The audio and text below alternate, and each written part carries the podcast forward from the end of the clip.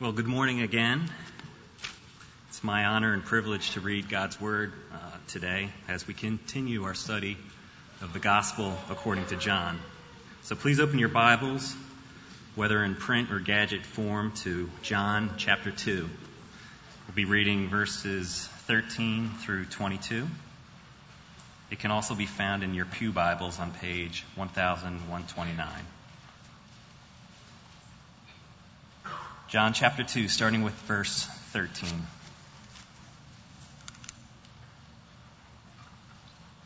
The Passover of the Jews was at hand, and Jesus went up to Jerusalem. In the temple, he found those who were selling oxen and sheep and pigeons, and the money changers sitting there. And making a whip of cords, he drove them all out of the temple with the sheep and oxen. And he poured out the coins of the money changers and overturned their tables.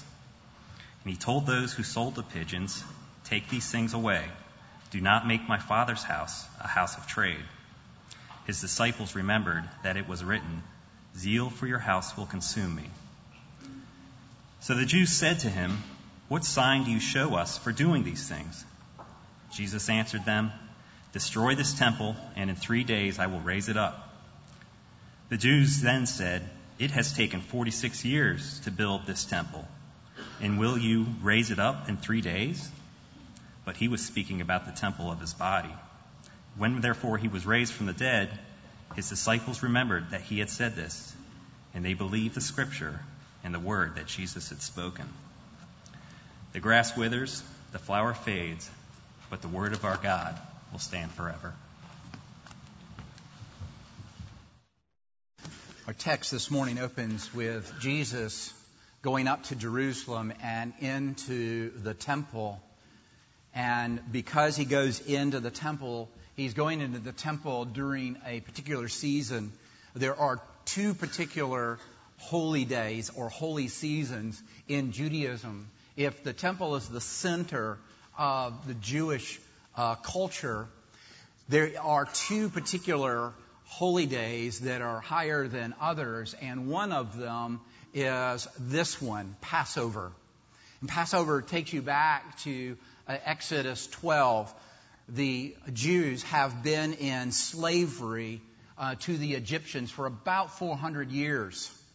And they had cried out in Exodus for their freedom uh, from their oppressors. And God granted that. He heard their prayers and He granted it through bringing these plagues onto uh, Egypt until Pharaoh let them go. That is, he needed an incentive that was more painful to keep them uh, than it was to let them go. And, and God, one uh, uh a plague after another, and each time uh, Pharaoh's heart, it says, became hard. Until the tenth plague, where uh, God uh, sent his angel of death to take the firstborn of every household in Egypt, except for those who had made a sacrifice, had taken a lamb and killed the lamb, ate the meal, but take, took the blood and put over their doorpost so as the angel came through would literally pass over that house onto the next house until he found a house that had not made the sacrifice, had not put the blood on the doorpost. And there he visited upon that family uh, the terror of the loss of their firstborn son. It is after that particular plague and the death of Pharaoh's son that Pharaoh lets the people go toward home. The Jews began to commemorate, to celebrate that event, that freedom after 400 years with a festival called Passover. It was a, a, a long uh, week of preparation and and uh, and party. You can imagine that uh, for about a month, the DOT there in uh, Israel would uh, fill in all the potholes on the roads leading to Jerusalem. The Interior Department would make sure all the national sites were available and clean and ready for all the tourists that would be coming to town. You can imagine the treasury to make sure that there's enough money that could be exchanged so that people could make offering in worship uh, to their God. They would make sure that the agricultural department would get together and talk about all the animals that are going to show up uh, for this week. About uh, 2.25 million animals would be in Jerusalem. The reason we know that is that about 2.25 million people came to Jerusalem during that week. It was required of you as a follower of Yahweh, the follower of God, to be in Jerusalem on Passover. Obviously, there were exceptions if you lived too far away, but if you had enough money or the distance wasn't too far, you were required to show up and make a sacrifice. Make a sacrifice for your sins in the temple. Well, as this is going on, businesses began to spring up for 2.25 million people that would be in Jerusalem during that time. And you can imagine the things you would need. Not everybody was from an agricultural uh, society. Not everybody was off the farm, and, and so they didn't have their own sheep and bulls and goats and pigeons. They would need to purchase them when they got there. And, and so if you know the temple, it's a, really a series of courts. That is, there's an outer court, and that outer court was for the Gentile believers. It was there that, that you would find uh, these animals in cages. Uh, I know they had been inspected by the Humane Society to make sure they weren't ill treated, but they were there for one purpose to be bought and killed for man's sin. And so it was going on in the court of the Gentiles. The next court in is the court of the women where a lot of what was there? A lot of money changers. You see, a lot of people were from different regions and therefore they had different coinage. It's not like today where if you go down to Georgia, you can still use your dollars, or if you, if you went up to Massachusetts or to California, you can still use your dollars. They, that's not the way the Roman Empire worked. Depending upon your locale, you had your own money. But when you're giving it to the temple, you had to exchange that money into currency that the temple could use.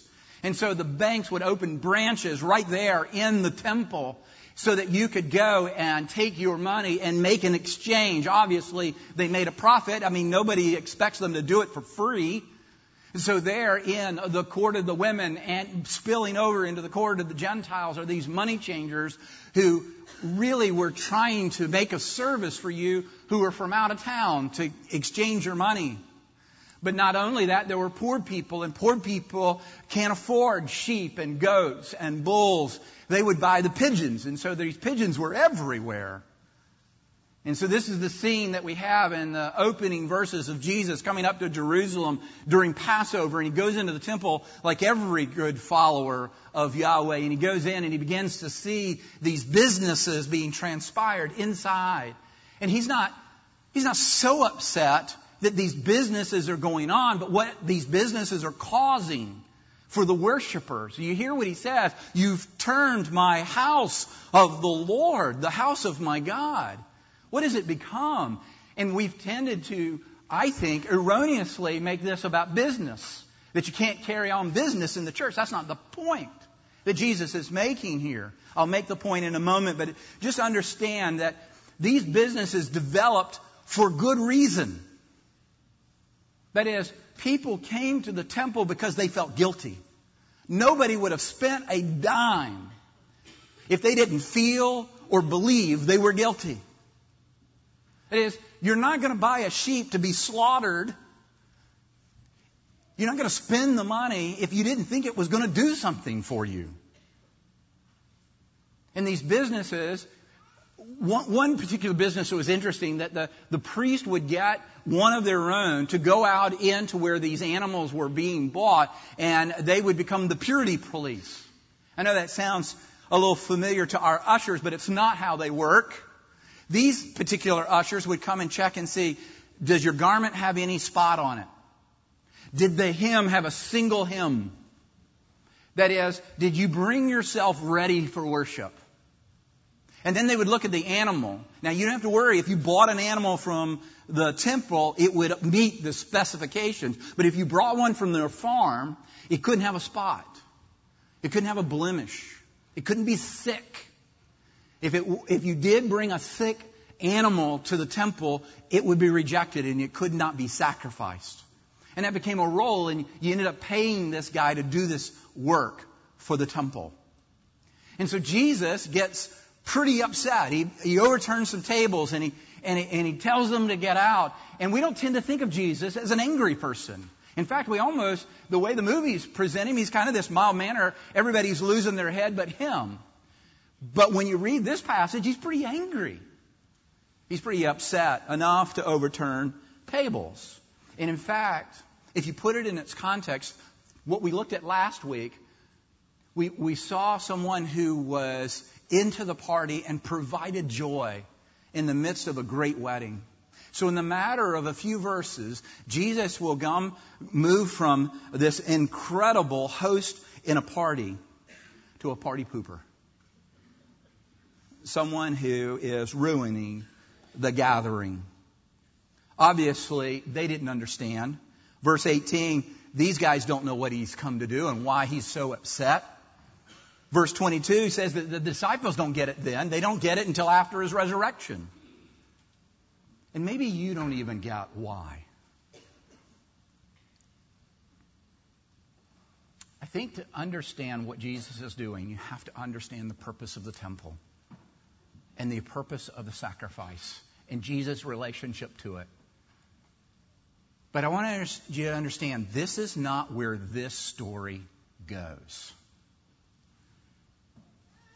If you know that this story the story of the cleansing of the temple. In the other three Gospels, Matthew, Mark, and Luke, it's at the end of his ministry.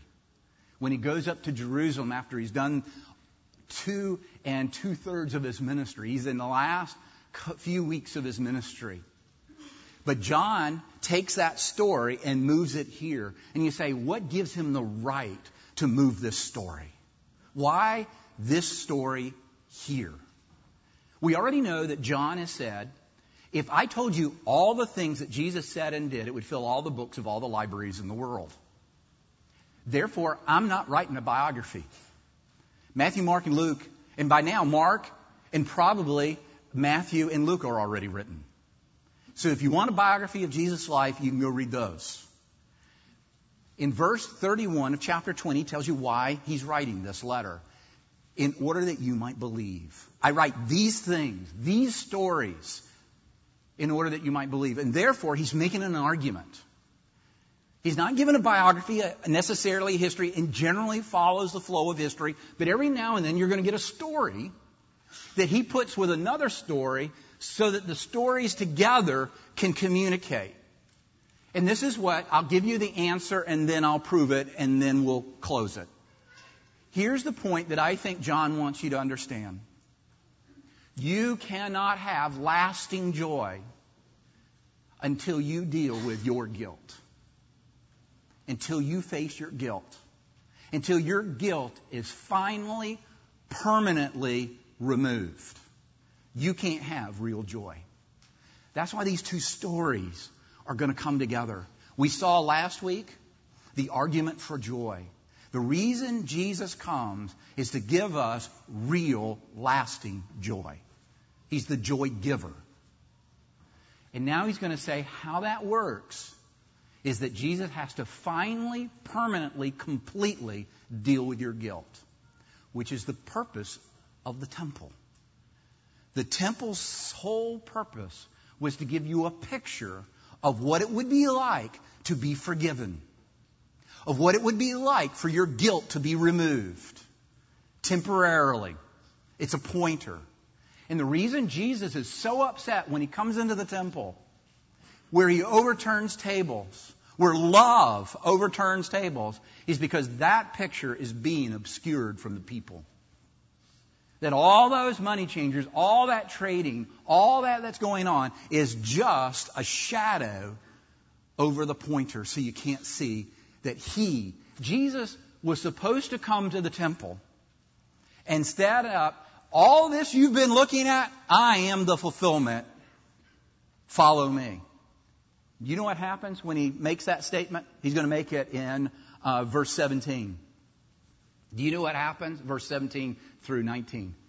They want to kill him because they missed the point of the temple because it had been obscured.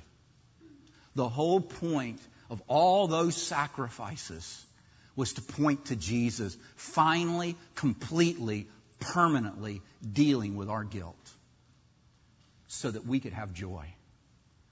And they've missed it. I gave you a quote in the beginning of Karl Menninger, who was a psychiatrist.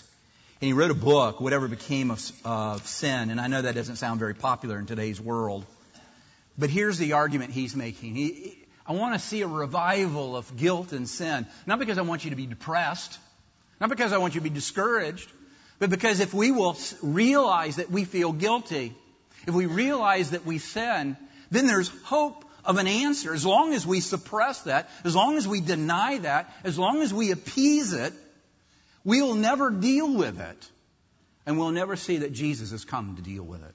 And therefore, we will never deal with Jesus.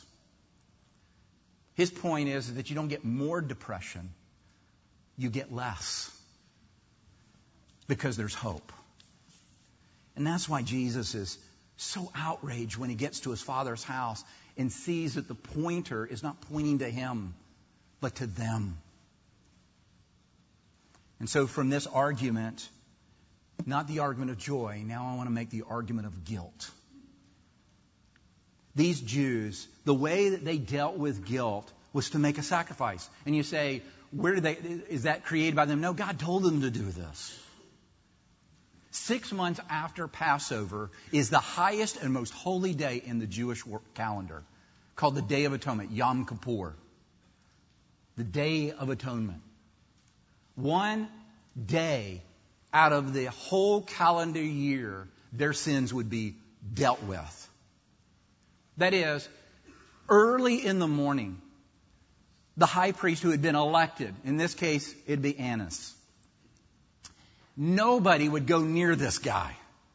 Because if you're sick and you got him sick, then no sacrifice could be made. So everybody stayed away from him.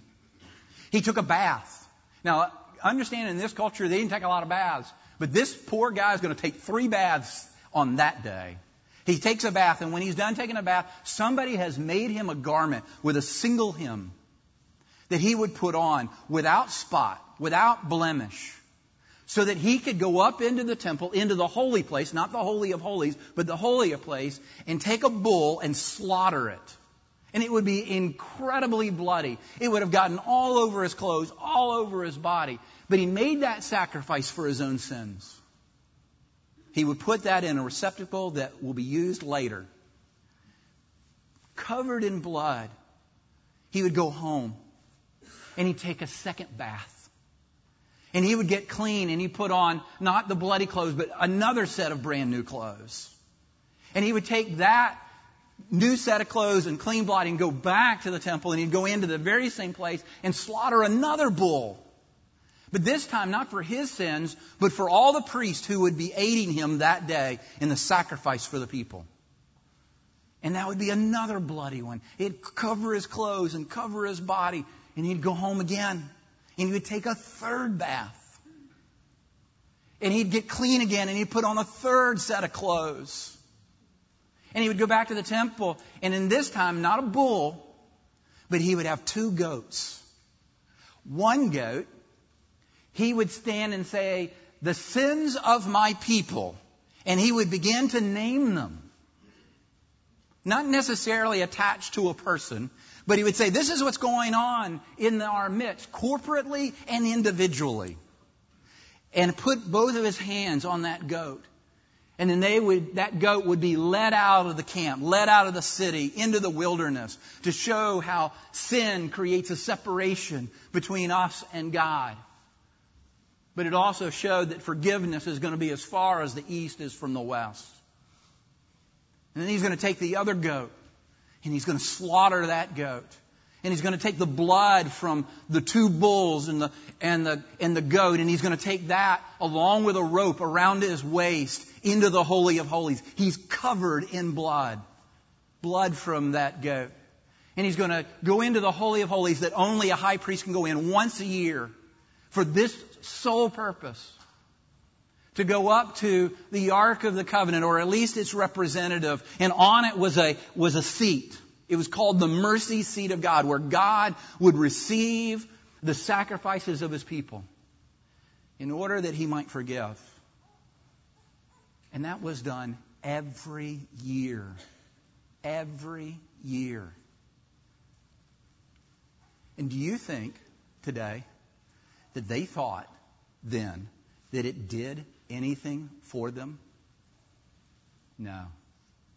Whenever I think of these horrendous sacrifices, I, I, I think of Lady Macbeth. I know those of you who don't like English literature, just bear with me. If you know the story of Lady Macbeth, she, she ends up participating in a murder. And, it, and the guilt just overwhelms her to where she, she looks at the hands and, and she can never seem to clean them enough. Her, and, and, and it's, it's symbolic for the guilt that she felt over her participation in this murder. And so she cries out, Oh, spot, out spot. Is there no potion that I can use to make these hands clean? And then Macbeth sees his wife struggling over and over again with this guilt that nothing seems to assuage her pain. He calls in a doctor and he says to the doctor,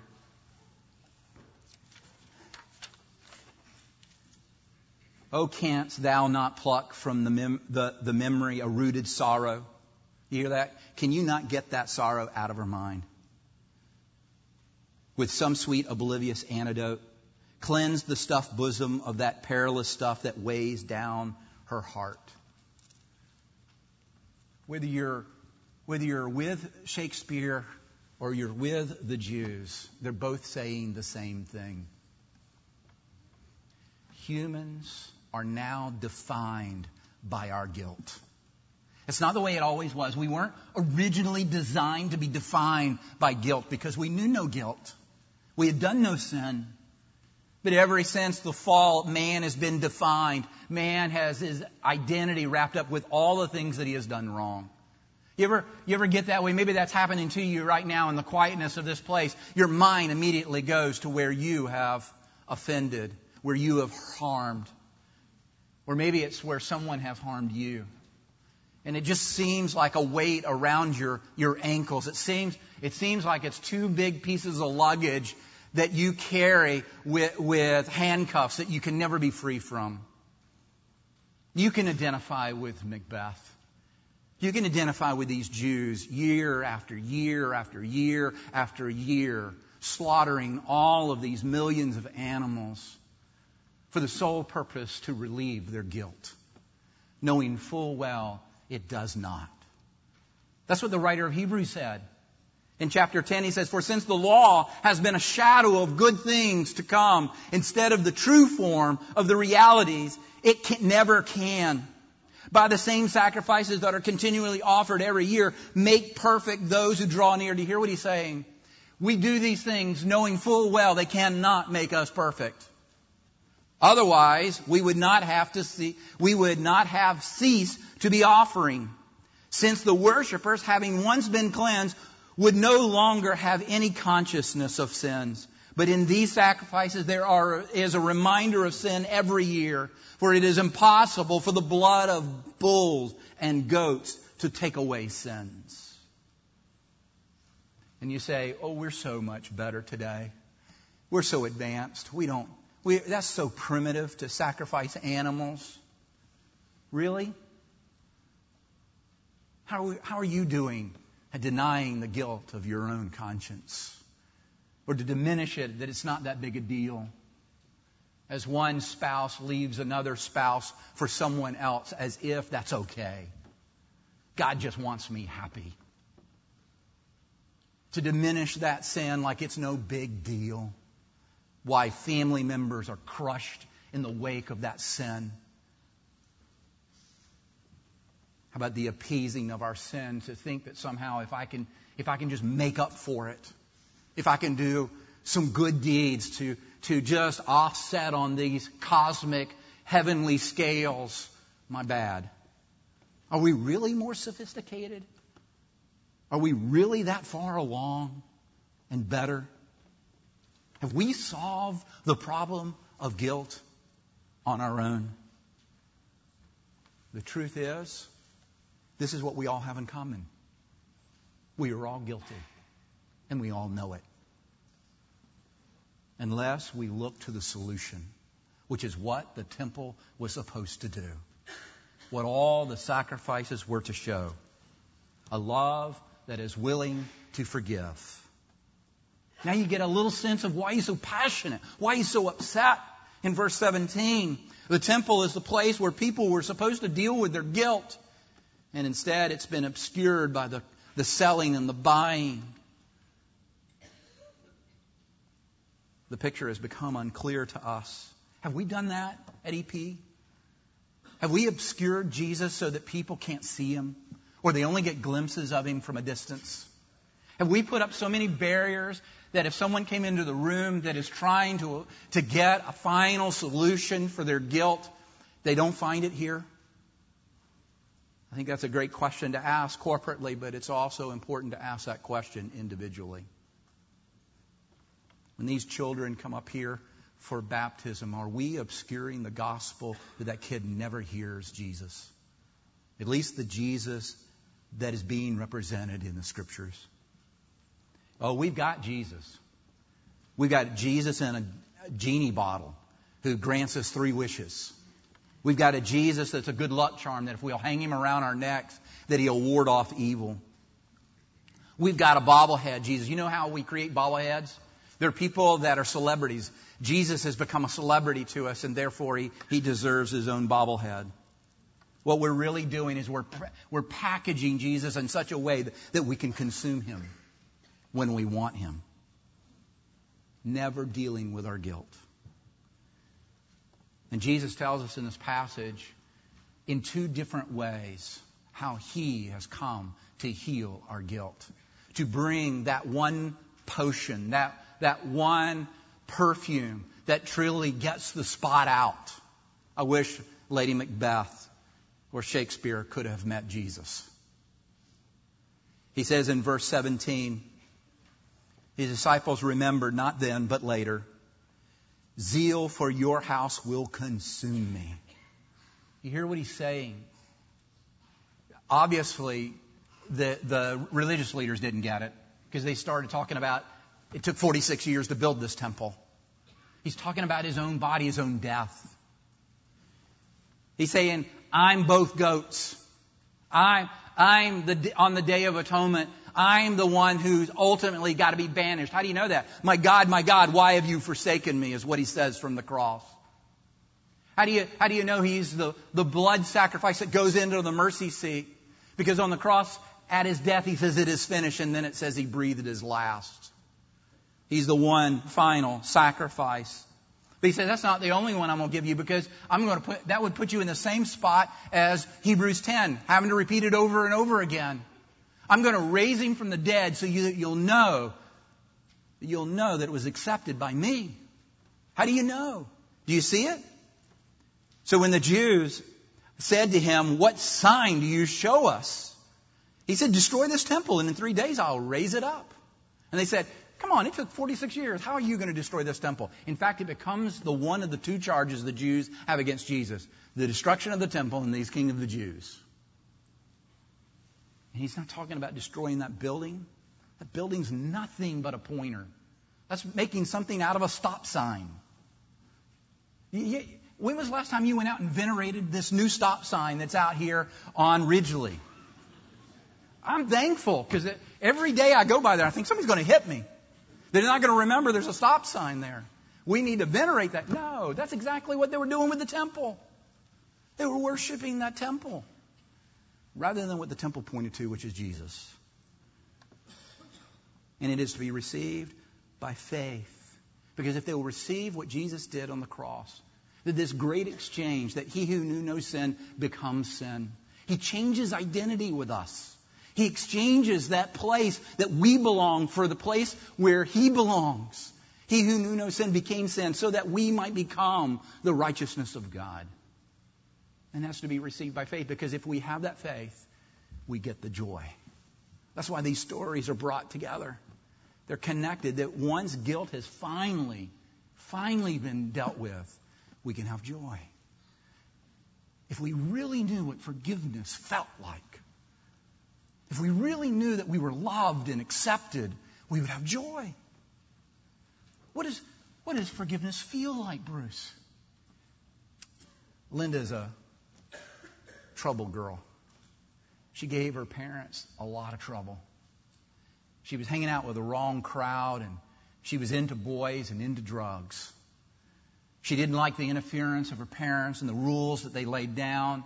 And so eventually she had enough and left. She didn't leave a note. She didn't tell where she was. And so she became the heartache of her parents because they didn't know. Was she alive? And if she's alive, what's her condition? Listen, if you're young, don't you ever do that to your parents. Because the blank is worse than the filling in the blank. Where our hearts and our minds go without knowing is horrible. Three years later, she shows back up, strung out on drugs, and, and says, Help me. What do good parents do? Yes, I'll help you. Even after not knowing you were alive or dead. Even after you've rejected us as your parents, we will not reject you as our child. They put her in a rehab. And at the very end of that rehab, they call the family and friends and people who were in the rehab together so she could tell her story. And she begins to recount her story. And as she's recounting the story, she's just looking at her dad. And the tears are coming down because she's saying, Dad, as you know, I was into drugs before, but I really got in, addicted to drugs after I left your home. And the only way that I could support that habit was I became a prostitute. Can you imagine telling your dad that story? And so she, she's begun to sob now to where she can't go on. So her father gets up out of his little metal chair and he comes over and puts his arms around her and says, No, no, no, Linda. You're not a prostitute. You are and always will be my little girl. And it's her just as they're celebrating, eating their little cookies and and lemonade. She says, I had forgotten what it was like to be in the arms of my father. That's forgiveness. That's what it feels like to know that guilt no longer weighs you down, that your bags have finally been opened and all of the crud has been spilt out. Because the Father in heaven wraps his arms around you and says to you, You are mine. You always will be mine. And if that's true, do you see yourself as loved, accepted, and His? And if you do, here's a test. You see everyone else that same way. One way to know that you see yourself forgiven is that you forgive. This is why Jesus said, if you refuse to forgive, you will not be forgiven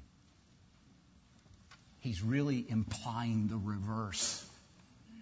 If you know his forgiveness, his love, his willingness to come and turn the tables of your life upside down in order to empty the bags of your guilt once and for all, to know that you're his, then how in the world could you ever withhold that from someone else? Of course we can. And of course we do. Well, what's the solution? return by faith to see what he has done for us. Religious leaders don't get it because Jesus is always tweaking what they're dependent on. Have you been depending on something else to assuage your guilt? Or you want running to your Father who will accept you? It's not a question of when, it is a question of whether you'll go. If you're new to faith, this is what we mean by Jesus loving us so much that he died for us. And therefore, you're welcome to come and see if it's true. I believe Christianity is reasonable. It's not blind faith. Come and test it out for yourself. See if it fits the reality of how you've dealt with guilt, but your guilt has never gone away. Have you given Jesus the opportunity to take your guilt? If you have, you might need to return because you don't see others as forgiven. Or you won't forgive. If you haven't ever come, you can come. It takes the same faith. Same faith. It's not one faith and then another. Same faith. I invite you to come. Let's pray. Father, thank you so much for this glorious news that joy is found in your arms when we have come before you and said we have messed up our lives. In fact, we have messed up other people's lives by the things we've said and the things we have done. But we recognize what Jesus has done for us once and for all. The just for the unjust.